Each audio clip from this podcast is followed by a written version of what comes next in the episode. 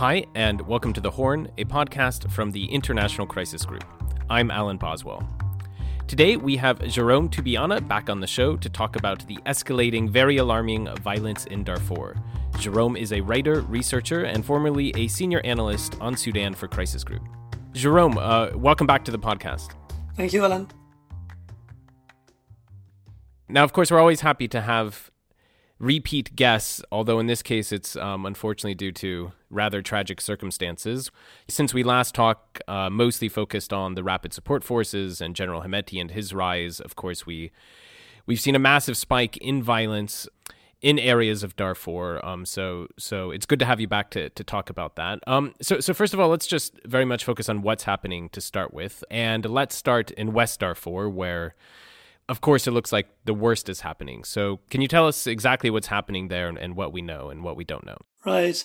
Well, what we know is there was violence in, in West Darfur before 15 April, before the conflict started in, in Khartoum.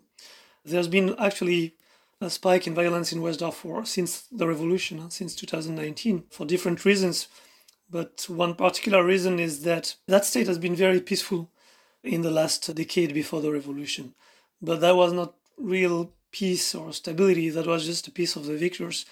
Uh, local Arab militias with their leaders, who could be both traditional leaders and militia leaders or recruiters, very close to the Bashir regime, had had basically kept their deal with the Bashir regime that they would provide recruits for, for paramilitary forces, militias, and in exchange they would get power and, and some freedom to, to rule that state. And in effect, they ruled it so in 2003, that's exactly 20 years ago, those militias had displaced largely the, the local indigenous non-Arab Masalit community, displaced within the state, but also in, in rural areas or in large camps around the capital, Geneina, but also largely to Chad. And those who were still trying to keep their land or, or to return to their land were often uh, suffering some kind of domination, like they had to pay taxes to be able to farm, some kind of protection taxes. So that was this kind of situation, a kind of peace of the victors. After the revolution, those Masalit people and uh, other non-Arab communities, they started to, to claim their rights back, including the, the right of returning to their land. And the Masalit claimed their land back by different means, including uh, joining resistance committees. You know, it was a revolution, and those resistance committees in, in Darfur, notably in West Darfur, they were not only asking for civilian and democratic rule, they were also asking for peace and, and getting their land, getting their rights back. They also reformed what was their initial, let's say, proto armed groups before the Darfur War in 2003, which were self defense groups, self defense militias. But all this made the Arab communities a bit wary, and so they started to fight back as well using their militias and to attack um, villages and, and IDP camps several times, about every six months, until uh, last year. Last year there was um, a few months of peace, actually, in that state, mostly because Hemeti intervened and forced the peace on, on the local actors. And uh, but then, uh, just before uh, 15 April, actually, already in late March, it started again, as always, with a very small trigger incident, which was the, the murder of a trader belonging to another non-Arab tribe, the Tama, in a village by, by two alleged Arab uh, thieves, and, and then there was violence between the two communities. And so it started before, and then after 15 April, it actually rose again, especially in the last weeks. There was uh, apparently a lot of displacement again 150,000 Masalit displaced to Chad, and also a lot of casualties. So I believe by by now we actually lost any chance of getting a real understanding of the of the number of deaths. But it's quite likely that in West Darfur, more died uh, since 15 April than in all the rest of Sudan. Right. Now, a lot of the sort of reports coming out there, you know, f- from journalists mostly, um, but talking to refugees who, who are fleeing across the border into Chad. El Geneina, you know, sits almost on the Chadian border. Um, you know, a lot of those reports are using words like ethnic cleansing, even genocide. What do we know about the type of violence being used and and basically what scale of atrocities we're looking at? Well, we know that the same type of uh, atrocities has been uh, that have been happening happening in Darfur, uh, in particular in 20 years ago, when the the conflict uh, officially began, we know those those atrocities happened again. Those included uh, uh, burning uh, houses and a la- large part of Geneina city seems to have been burnt, but also killing, in particular, the, the men. The governor himself, who is a Masalit, was apparently murdered, and it also includes so killing civilians and and we we don't know that much, but there has there've been uh, also testimonies about sexual violence. It's all the same kind of usual violence, except today, unlike 20 years ago, there is not a coordinated attack directed from from the top authorities. I mean, from the, the presidency in Khartoum, like was a, uh, like happened during Bashir.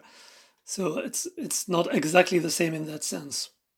There is also a clear lack of control, which was not necessarily the case 20 years ago.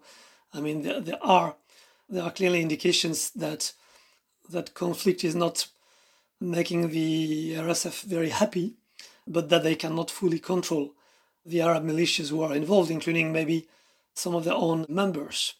But basically, it's a kind of second war. It's not exactly the same war that is taking place at the national level, but definitely the war that is happening at the national level is allowing that local war and is allowing local actors, including some of those Arab militias, to actually instrumentalize the tensions at the, at the national level to be allowed to resume their old ethnic conflict.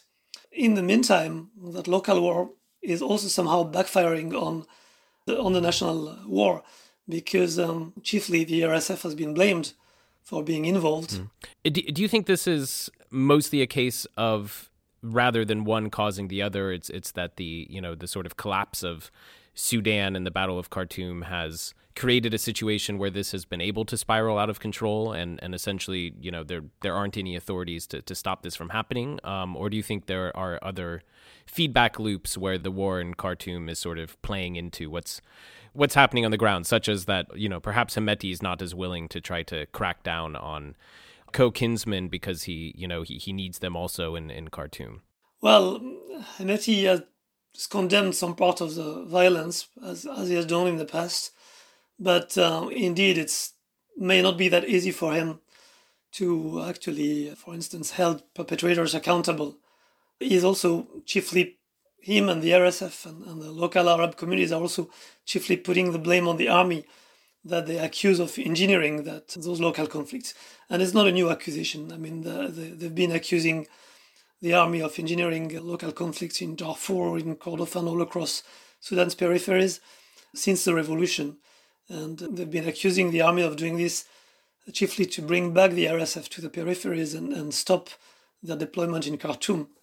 And it may be partly true, but here also in West Darfur, you see more than the engineering of the army you see local Arab players being active themselves and indeed somehow feeling that they can instrumentalize the need of the RSF to have their support in order to fight their own war.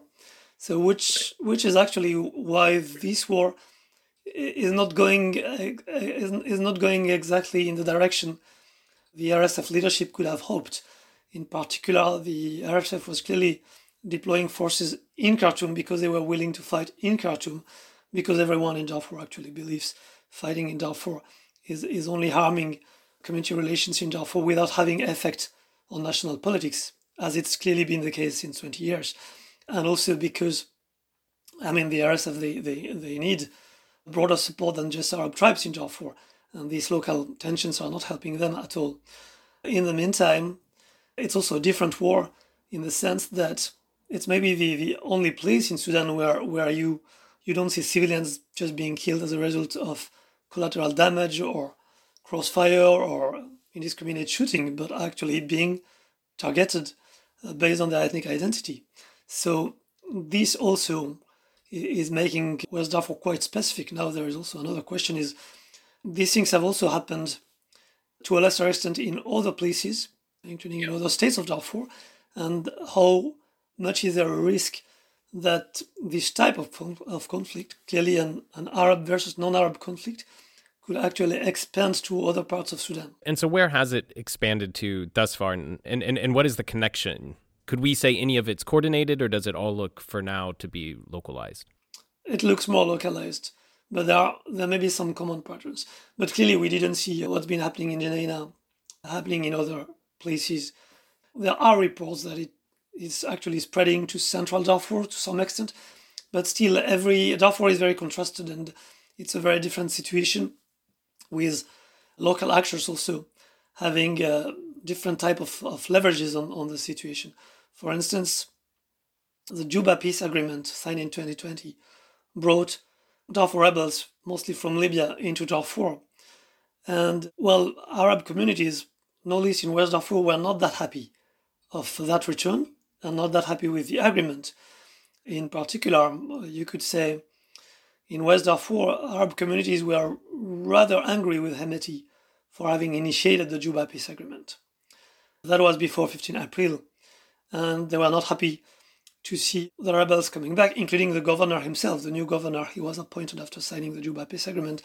He's been a rebel, he's been an old rebel, he's been one of the founders of the Sudan Liberation Army, and before that, he's also been active at mobilizing self defense groups in West Darfur among his, his own Masalit community.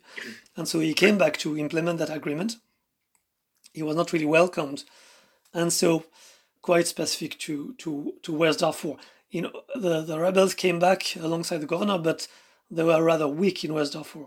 They could integrate some members of the self defense groups, of the local self defense groups, who were then trying to legalize their, their existence and their possession of, of weapons as a rebel group signatory of a peace agreement. In North Darfur, for instance, it's a very different story because most of the rebels who signed Juba are from North Darfur and they came back in North Darfur with, with many forces and with a number of important positions in the state and at the national level. There, the Juba peace agreement had completely different effects. Whether it made some Arab communities happy or not, the fact is that in order for the rebels could take control not only of positions but actually of large swath of the state. And in those areas, you could see that they brought a level of stability. What's happening in, you mentioned it, there are signs that it might be in some reports that's spreading to, to central Darfur. What's happening there? Obviously, uh, some of that territory is still controlled by Abdelwahid al Nur, the rebel leader who didn't sign the, the Juba peace agreement. Um, so, so what's happening in that area? Actually, in, in central Darfur is also very contrasted in a way. In the lowlands of central Darfur, the area called uh, Wadi Saleh has always been very tough, and it's it's where there's been a lot of ethnic violence and uh, Arab attacks against the Fur Tribe in 2003. This is the reason why Janjaweed leader Ali Kushayb is now at the ICC, at the International Criminal Court, for those killings in that area, and it's still very tense in that area. But in Jebel Marra in the mountains, which have been a rebel stronghold, it's a whole different story. First, because in the back of the Bashir government, the rebels in order to survive and, and to trade with the government areas, have been able to establish some kind of relatively good relations with Arab communities around them. Also, it's been not very stable. I mean, there, there, there are a number of local agreements allowing trade between Fur in the rebel area and uh, Arab communities around them. So it's still somehow a, a, local factor which is which is an important one and can actually prevent the conflict to, to spread. The other thing is the, the attitude of Abdelwahid himself and his rebel movement. Uh, in recent years, they were actually more busy fighting uh, between factions than uh, fighting the government or fighting uh, Arab militias. The Abdelwahid's position is that the, the that situa- the, the conditions are not good enough to negotiate any peace at the national level. So he's waiting for a better situation. And somehow the current conflict is giving him reason that actually neither the uh, RSF or the SAF were actually good good partners for, for, for peace talks. Mm.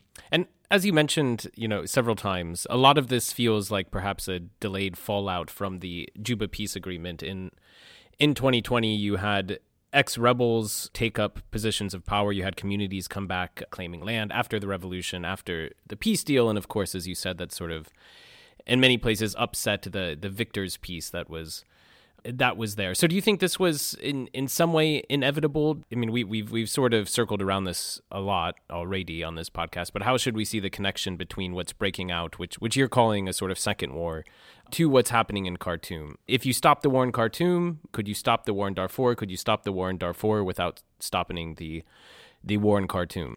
Yeah, probably not. I, but I think it will be more difficult to stop the war in Darfur than to, to stop the war in Khartoum in a way.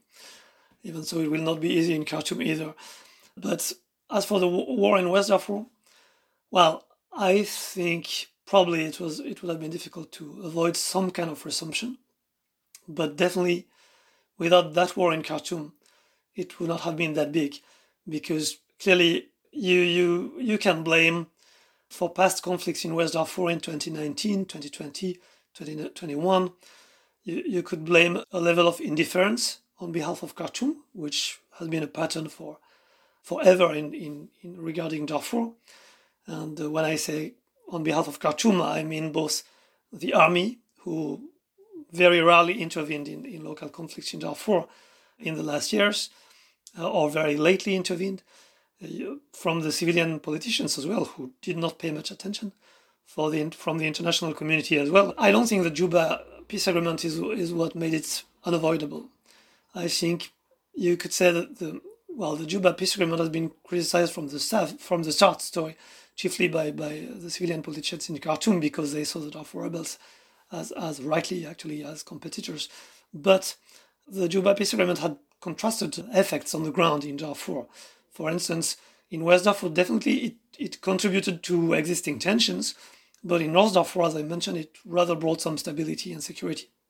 So now, what clearly has been a, problem regarding the, the Juba Peace Agreement is that the, the framework agreement, which was brokered by UNITAMS, and maybe it could be related to UNITAM's quite strong indifference to, to the peripheries, to the, the situation within Darfur and other peripheries, it clearly sidelined some of the Darfur rebels and other players from, from Darfur and the peripheries.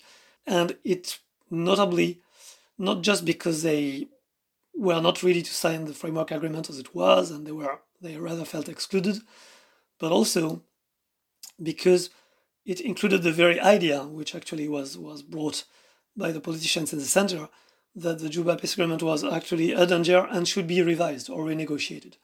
And basically, it was felt quite rightly as a threat by the signatories. So you you could not get them on board that easily as soon as you had that and a few other not easy to accept provisions. Okay. So trying to pull this all together a, a, bit more, we, we've talked about several localized areas West Darfur, Central Darfur, North Darfur. What's the risk of this sort of spreading and conjoining into something like a larger conflict? Or do you think that this is likely to remain sort of localized pockets from here on out?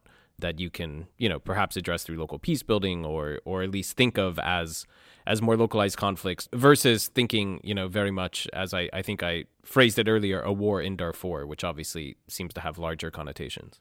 I think there is a risk of of spreading a community dimension, especially Arabs versus non-Arabs. I think that risk is partly due to the fact that what's been happening in West Darfur has somehow made it a bit more difficult for other non-Arab communities in Darfur, maybe even in, in other peripheries, to remain neutral. In that sense, it's quite counterproductive from the RSF perspective and less counterproductive from the SAF perspective because the SAF could hope to get more support from non-Arab in the peripheries. But that would be very damaging because that could somehow make whole communities again, uh, 20 years after the, the, beginning of the war in Darfur, targets for Arab militias, which have we have seen in West Darfur, are, are not fully controlled by anyone. And then what's the you know we haven't talked much about the the role in SAF in all of this. What what has been the role of the Sudanese armed forces in what we've seen thus far in in Darfur since this since this fighting broke out in Khartoum? Well, first the, the Sudanese armed forces they managed to, to keep some presence in Darfur, including some garrisons, uh, airports, and so that somehow has made it impossible not to fight in Darfur. I believe that the RS strategy would have been rather to avoid fighting in Darfur and to fight only in Khartoum.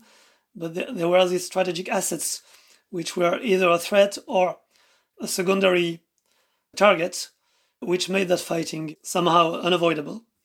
Also, in some areas, which is what is really interesting, the SAF and the RSF garrisons have been basically looking at each other without much fighting. I think primarily because local players were, were in places where they were strong, which is in places where they had not been weakened or, or completely destabilized by the 30 years of, of Bashir regime's rule and, and active destabilization of the local native administration and other civil society components. So in, in such places, local players, strong local players, were somehow able to tell the belligerents, fight in Khartoum only. We don't want fighting in our state, and especially in cases where you could have people from the same communities on in both sides, members of both forces, avoid killing each other. So I think that, that message somehow played a role and could play even a larger role if we want to be a little bit optimistic on on uh, on the idea of avoiding uh, uh, local uh, fighting to, to spread in within Darfur. So I want to um, dive a bit more into these Darfur Arab dynamics. You know, it, it seems a bit crazy on a certain level to think that essentially these these Arab identifying communities from Darfur who make up the core of the of the RSF it can almost look like they're taking on the whole of Sudan at once which of course is simplifying it a bit but you know they're fighting this big war essentially in Khartoum and then meanwhile they're now fighting on multiple fronts in Darfur. How is that possible? It would, you know, you would think it would, you know, this would be unsustainable even just on the Khartoum level, let alone also waging war in Darfur at the same time. Well, it's really difficult to know how it is possible, but I think there is some motivation, and including for for the for the leadership, it's clearly a survival issue. I mean, I think they they understand the RSF leadership understand that if they if they lose, it will be very difficult to, to actually survive. And that does include why they don't want to lose Khartoum and are, are actually making real efforts in controlling some key areas in Khartoum and even in, in getting more control. Now, key issue is the recruitment on both sides. There is clearly competition to recruit more and, and to reach out to to different communities and to avoid defections as well, which is not easy. And here, you what you have at stake is, is, is partly an ideological war. Like the RSF will try to present themselves as uh, supporters of the revolution and uh, anti-Islamists, anti-former regime, while the army will try to, including using the, the West Darfur events, we will will rather try to emphasize the abusive nature of the of the RSF fighters or some of them and and their and their tribal nature. So the, the, there is on one side there is that ideological war which can have influence on the motivation of, of some communities to join one of the forces or rather to stay neutral and allowing some recruitment. But on the other side, the recruitment is also motivated by money. In particular, if you look at impoverished communities, for instance, in the peripheries, but also in, in Khartoum's suburbs, some of which are now controlled by the RSF. Money may play a role, and if, if, if money can still be paid, as soon as money can still be paid, but then it's not only money because we've seen a lot of looting as well, pillage, and, and pillage can also be a motivation for some of the fighter from fighters from very poor neighborhoods and so on. So it's it's it's a bit of all this, I think, which is determining the, the ability of, of the forces to keep fighting in, in very different places, in very different contexts. Somehow you feel both both sides are, are fighting for their survival also in a context where some usually secondary players may may want to prove the leadership that they are useful to get to get some future rewards. Unfortunately, I think in those new situations you still have players who have interest into more war, which is sometimes making it a little bit more difficult to, to really discuss peace. And of course, the these Darfuri Arab communities are not homogenous. They're not a monolith. They have a lot of internal rivalries, you know, between different tribes, between different clans um, within the tribes. Does it look like we are starting to see more of a collective response? You know, perhaps what they see as self defense, um, but basically behind the RSF behind their communities in this war. I did see in the past few days there was a report about seven traditional leaders, you know, sort of announcing their support for the RSF uh, as well as communities. Um, so, do you think we're seeing the the tribal dimensions of this start to change and start to unify as well? it, is true that the, the, the Arab communities are, are are very divided, and at least they were extremely divided just before the the current fighting. And the army also played on those divisions or even fueled them. The army was trying to recruit some members of Arab communities in Darfur, specifically against the RSF. If you remember, at that time, it was discussed publicly, and, and already the East Darfur traditional leadership, that is the Nazir, the paramount chief of the Rizeigat tribe, which is the tribe of both Hemeti and his main rival Musa Hilal, called for the SAF to stop their recruitment campaign among his tribe, which was very a very strong message actually warning of the problems. Indeed, that competition to recruit among that divided tribe actually fueled the, the current conflict. Now there are still divisions, and you apparently still had some uh, Arabs fighting, including Arabs from Darfur and, and other areas, fighting on the side of the army, and even possibly killing some relatives who are fighting on the RSF side. But you also had Arab communities or, or members of Arab communities who, even if they really didn't like the RSF and Hemeti before that conflict, have actually been aligning with him now. And that could indeed include some kind of reflex of ethnic solidarity. That could also include the, the desire of avoiding casualties w- within the, the, tribe if people find them, themselves fighting on both sides.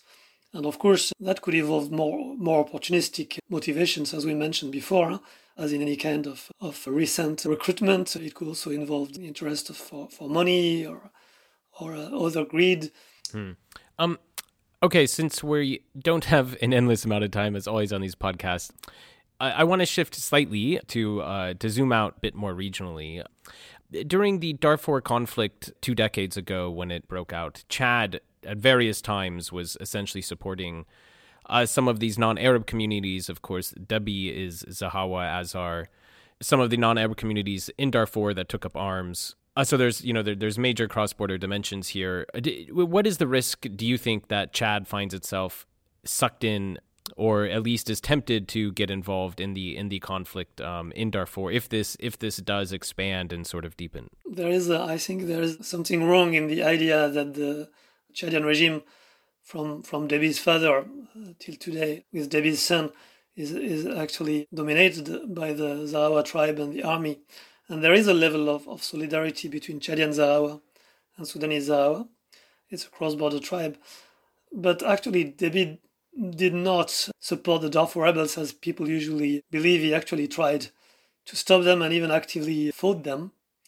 But he could not prevent his own army and even his own family to support them, which is why the Bashir regime started to actually support all kind of Chadian rebels, including Chadian Arabs and others, and it became a proxy war. Now, I don't think it could start again. First, because for the moment at least, the, the and the Zaghawa rebels are, are not taking side in, in that conflict between SAF and RSF. It's another type of conflict, so they're not chiefly concerned. It could change indeed if they were targeted, for instance, and if the Zaghawa community was, was actually targeted. And I believe there are some people, including some Chadian Arab rebels, who are trying to to provoke a conflict between Arab and Zaghawa, whether in Darfur or in Chad, or possibly in both. But the Chadian regime is also quite resilient into that because there are also other Chadian Arab leaders and, and who are a bit more responsible and are actually trying to avoid to have that type of conflict spread into Chad. But as a matter of fact, it's already spreading into Chad. And there is a risk it could spread more just because there are Chadian Arab fighters who have been joining the Arab militias in Darfur and the RSF since since two decades and, and still now. And equally for them as for any recruits, the motivations are, are, are diverse. They're not only about ethnic solidarity, they're also about thinking of obtaining something which could go from money to some kind of support for a, a Chadian agenda. But it's it's not clear what will happen. But what is true is that there is long-term damage for Chad, which has already been visible in Chad in the sense that in the past there were communal conflicts in Chad, usually described as conflicts between pastoralists and, and farmers, but but they were not necessarily very ethnic. And in particular, they didn't have an, an Arab versus non Arab dimension. But in recent years, you could see that dimension, that pattern getting imported into Chad.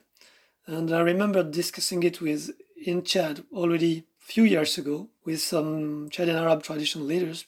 And what they were telling me was a little bit disturbing, was very disturbing actually, is that they were they were basically saying our youth who is getting recruited into the RSF just for money because they have absolutely nothing to do in Chad, nothing to get an income.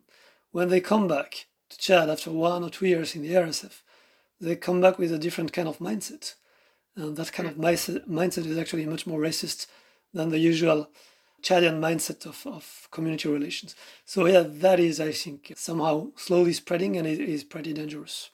Mm. And do you think the deployment of French troops um, along the Sudan Chad border there, presumably to try to contain the, the conflict in, in, in Sudan um, from spreading, do you think that's had any major effect? For now, I don't know what is the effect, but I think it's mostly sending a message that they are ready to face some kind of spreading, or rather to contribute to face, because uh, who is deployed there mostly is actually the Chadian army and somehow you could say the, the Chadian army is now a little bit more equipped than what it was 20 years ago to, to face this kind of risk. The fact that the, the Zaghawa are not directly involved is also making the Chadian army a little bit more credible than it used to be 20 years ago. And final question before we go look a bit ahead into what can possibly be done about all this where are the you know besides the RSF, where are a lot of these Arab communities getting their arms, their supplies from? Huh, I really have no idea, but I, I actually suppose that they already accumulated guns for a long time because if you think of it, there's been a continuous supplying of weapons during Bashir, during the Bashir regime, to Arab community leaders who actually were, were turned into militia leaders or recruiters which they were not necessarily at the beginning. So that has actually destabilized a lot the, the, the tribal administration in, in Darfur. I think they just have accumulated an, an incredible amount of, of weapons, which they did not necessarily need, actually.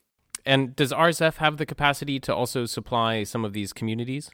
RSF, I don't know what they've been doing recently after 15 April, but what my understanding is that precisely because RSF was designed by, by the Bashir regime as, as a solution to retake control of armed Arab communities or uncontrolled militias. So RSF was actually recruiting rather than, than just arming communities. And actually, the RSF and Hemeti have acknowledged or even argued that they were sometimes losing control. And I'm, I'm talking, including before the current conflict, that some people could have RSF uniforms and ha- have and be ex RSF members and be and be fighting for other interests, including sometimes against the RSF. Well, this may still happen today. So obviously, it's you know it's it's difficult to figure out exactly what can be done. Do you think there's any opening for outsiders to try and stop some of this conflict from happening, to support local peace efforts? What are you advising people? Because obviously, a lot of the focus, almost all of it, has been focused on stopping the fighting in Khartoum, which, you know, hasn't really been going very well to say the least. And less focus has been on Darfur. I think there's been an assumption of sorts that the best way to solve the conflict in Darfur is to stop the fighting in Khartoum. But if that isn't happening, how can people try to address the conflict in Darfur even as this fighting in Khartoum is going on? It may be rather seen as two parallel things. Of course, it would be good to stop the fighting in Khartoum and it would help, but in the meantime, it would probably not be enough. So you have local processes, more or less strong depending on the place. Some are trying to stop uh, already existing conflicts, and others are trying to prevent more conflict, depending on the area. I think those processes and and some of the players playing a key role in those processes could get some international support. While in the meantime, the international community could uh, actually exert leverage on, on the belligerents at the national level, not to act as spoilers of local processes. But I would say that's that would be already quite a lot, and that's already that would be already enough. I don't think that would be, I don't think a direct international mediation would be useful for for local processes at this stage. Successive international mediations lost a lot of credibility in Darfur. In particular, after UNAMID departed, they, they clearly lost all, all the work they had done in the past in terms of local reconciliation, which was not necessarily always successful, but at least they were starting to have some knowledge, and this has been completely lost by UNITAMS. So you don't want now Darfur to become again another kind of market for mediations, and that would just you could imagine the, the, there is a high risk of, of spoiling existing processes by local players. Okay, th- thanks, Jerome, very much for, for finding time to come back and, and speak to us. Thank you, Alan. Thanks for listening. Once again, I'm Alan Boswell. The Horn is a production of the International Crisis Group. To learn more about our work or read our reports, visit crisisgroup.org. Our producers are Mae Francis and Ida Holinami.